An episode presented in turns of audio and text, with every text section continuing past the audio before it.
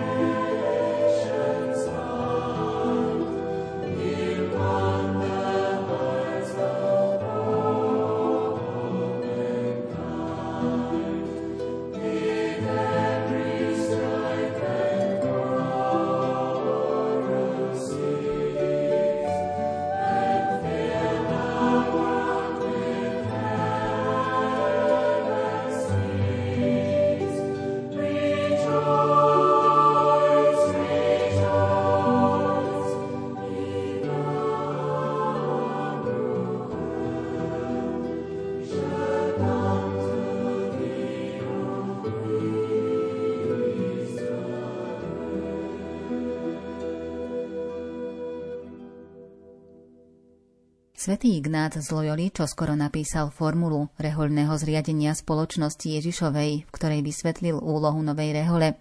Formula obsahovala apoštolát, cieľ spoločnosti aj prísľub ísť všade tam, kde ich pápež pošle.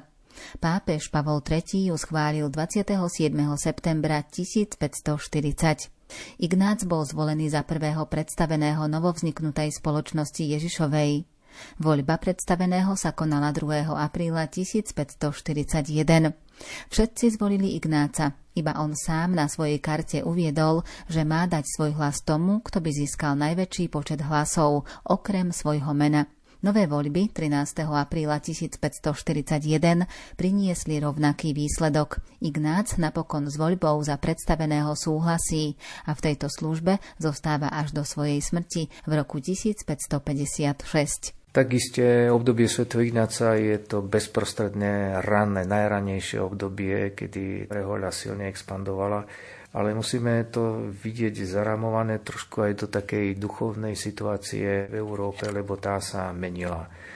Iná duchovná situácia bola pred obdobím osvietenstva, kedy teda rehoľa sa veľmi šírila a iná situácia potom prišla s osvietenectvom, ktoré vyrobilo aj tie revolúcie, francúzska revolúcia 1789, potom zrušenie rehole 1773, ktoré bolo dôsledkom aj osvietenecky už nazerajúcich ľudí na svet a na reholu, ale bola aj dôsledkom šírenia sa kapitalizmu, ktorý vtedy veľmi expandoval.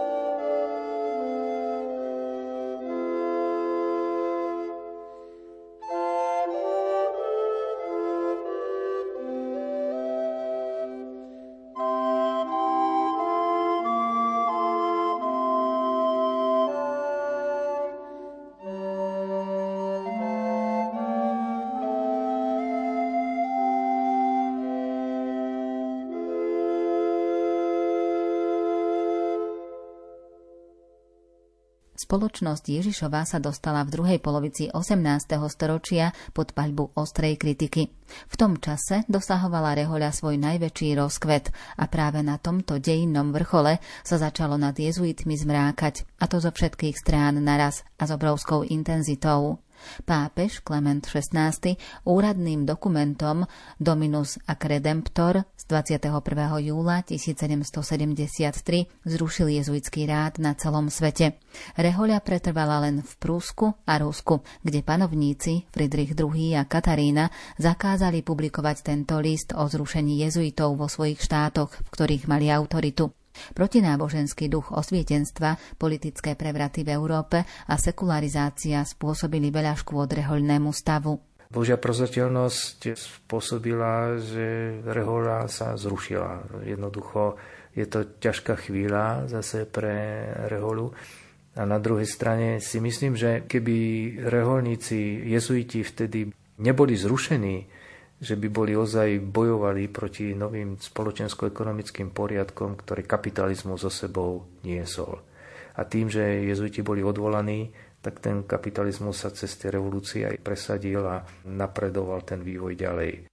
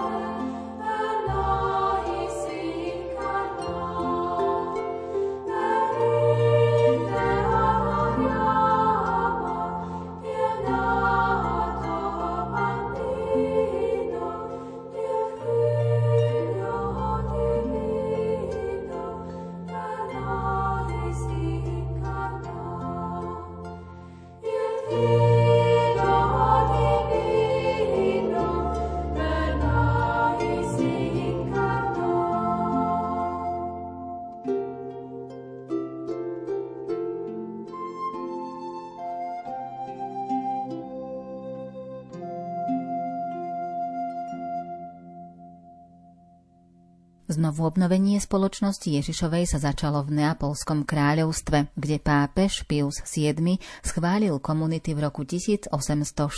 V roku 1813 dovolil, aby mohli jezuiti účinkovať v Írsku a v Spojených štátoch amerických.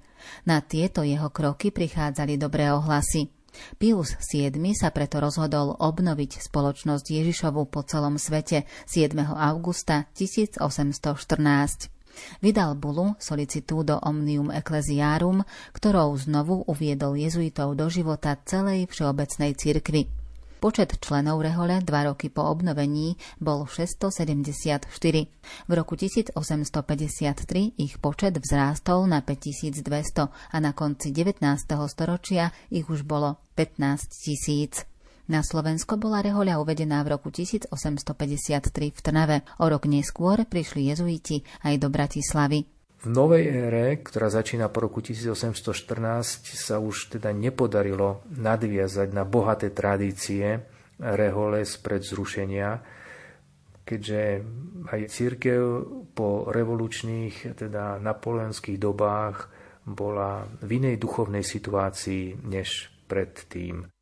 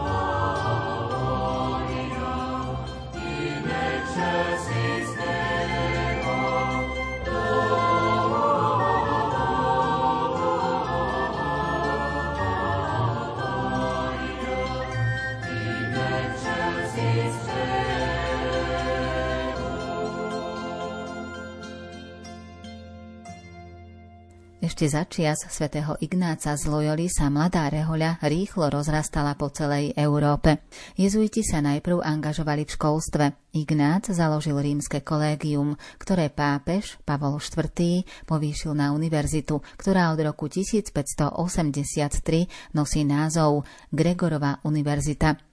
Neskôr boli v Ríme založené aj kolégia pre mladých klerikov z Nemecka, ktoré sa neskôr spojilo s maďarským kolégiom a dnes má názov Collegium Germanicum et Hungaricum. Neskôr bolo jezuitom zverené biblikum, ktorého úlohou je šíriť biblické vedy, a tiež Institutum Orientale, ktorého úlohou je zbližovať východnú a západnú cirkev.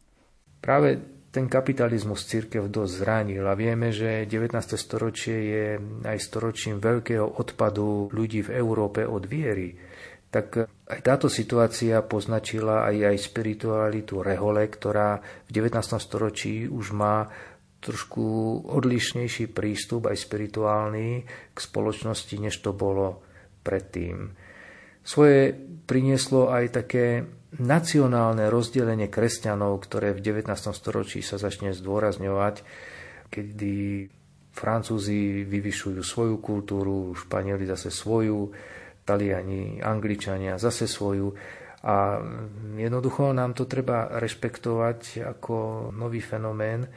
A aj keď stiažujem tú náboženskú myšlienku, jednoducho môže sa stať aj takým prostredkom na naše prehlbené aj vzdelávanie, aj formovanie, ktoré sa od reholníkov žiada.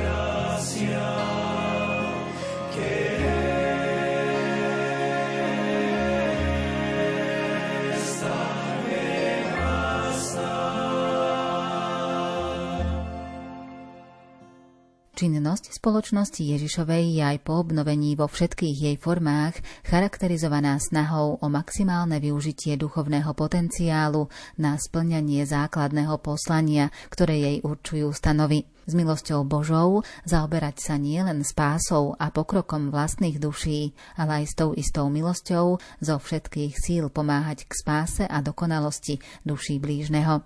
Robila to prostriedkami overenými dlhou skúsenosťou, pritom musela rešpektovať konkrétne okolnosti, do ktorých prichádzala. Spoločenské podmienky v Uhorsku v druhej polovici 19.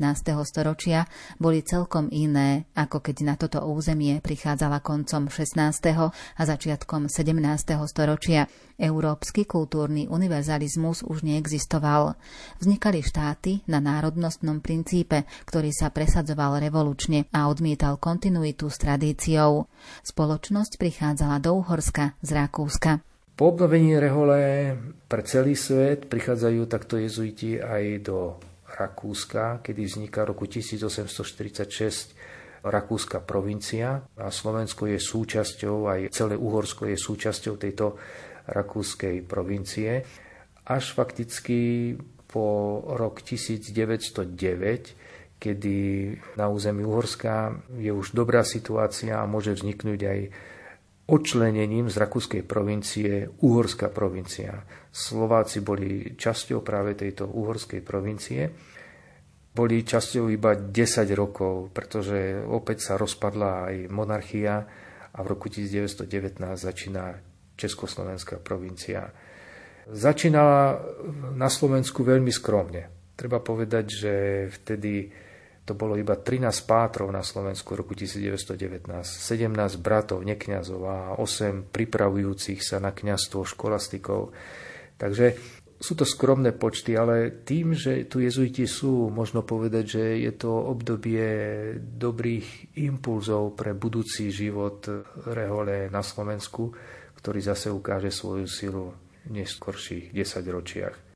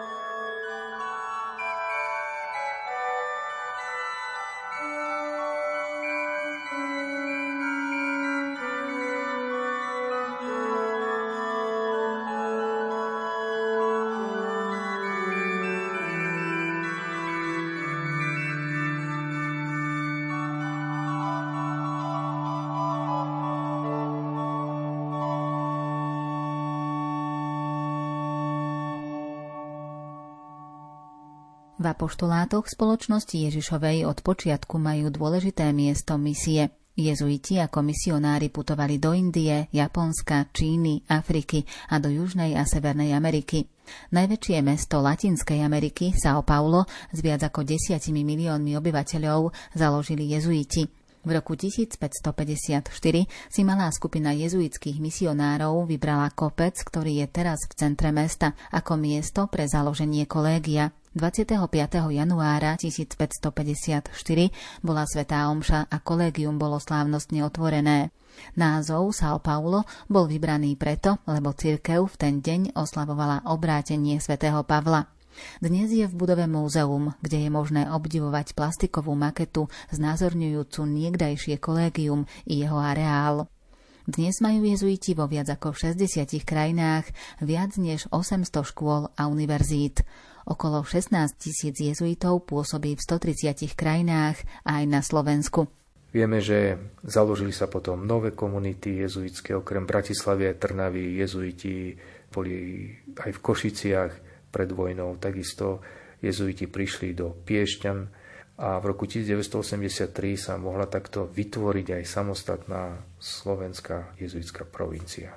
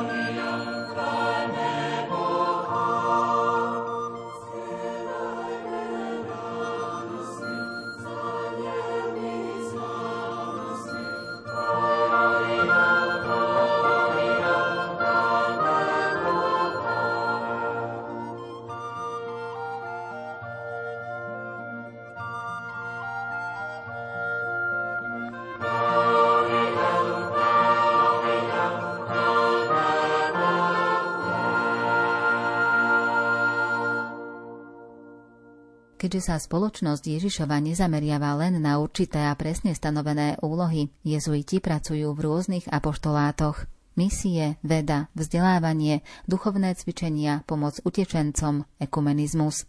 Jezuitom je zverená pápežská hvezdáreň, taktiež vatikánsky rozhlas a množstvo jezuitov pracuje v televízii, rádiu, filme a v tlači. O obdobiach rozkvetu spoločnosti Ježišovej nám povedal rektor jezuitského kostola Najsvetejšieho spasiteľa v Bratislave, páter Milan Hudaček. Na budúce sa dozviete o ťažkých obdobiach pre jezuitov. Dnes vám za pozornosť ďakujú Diana Rauchová, Marek Rímovci a Andrea Čelková.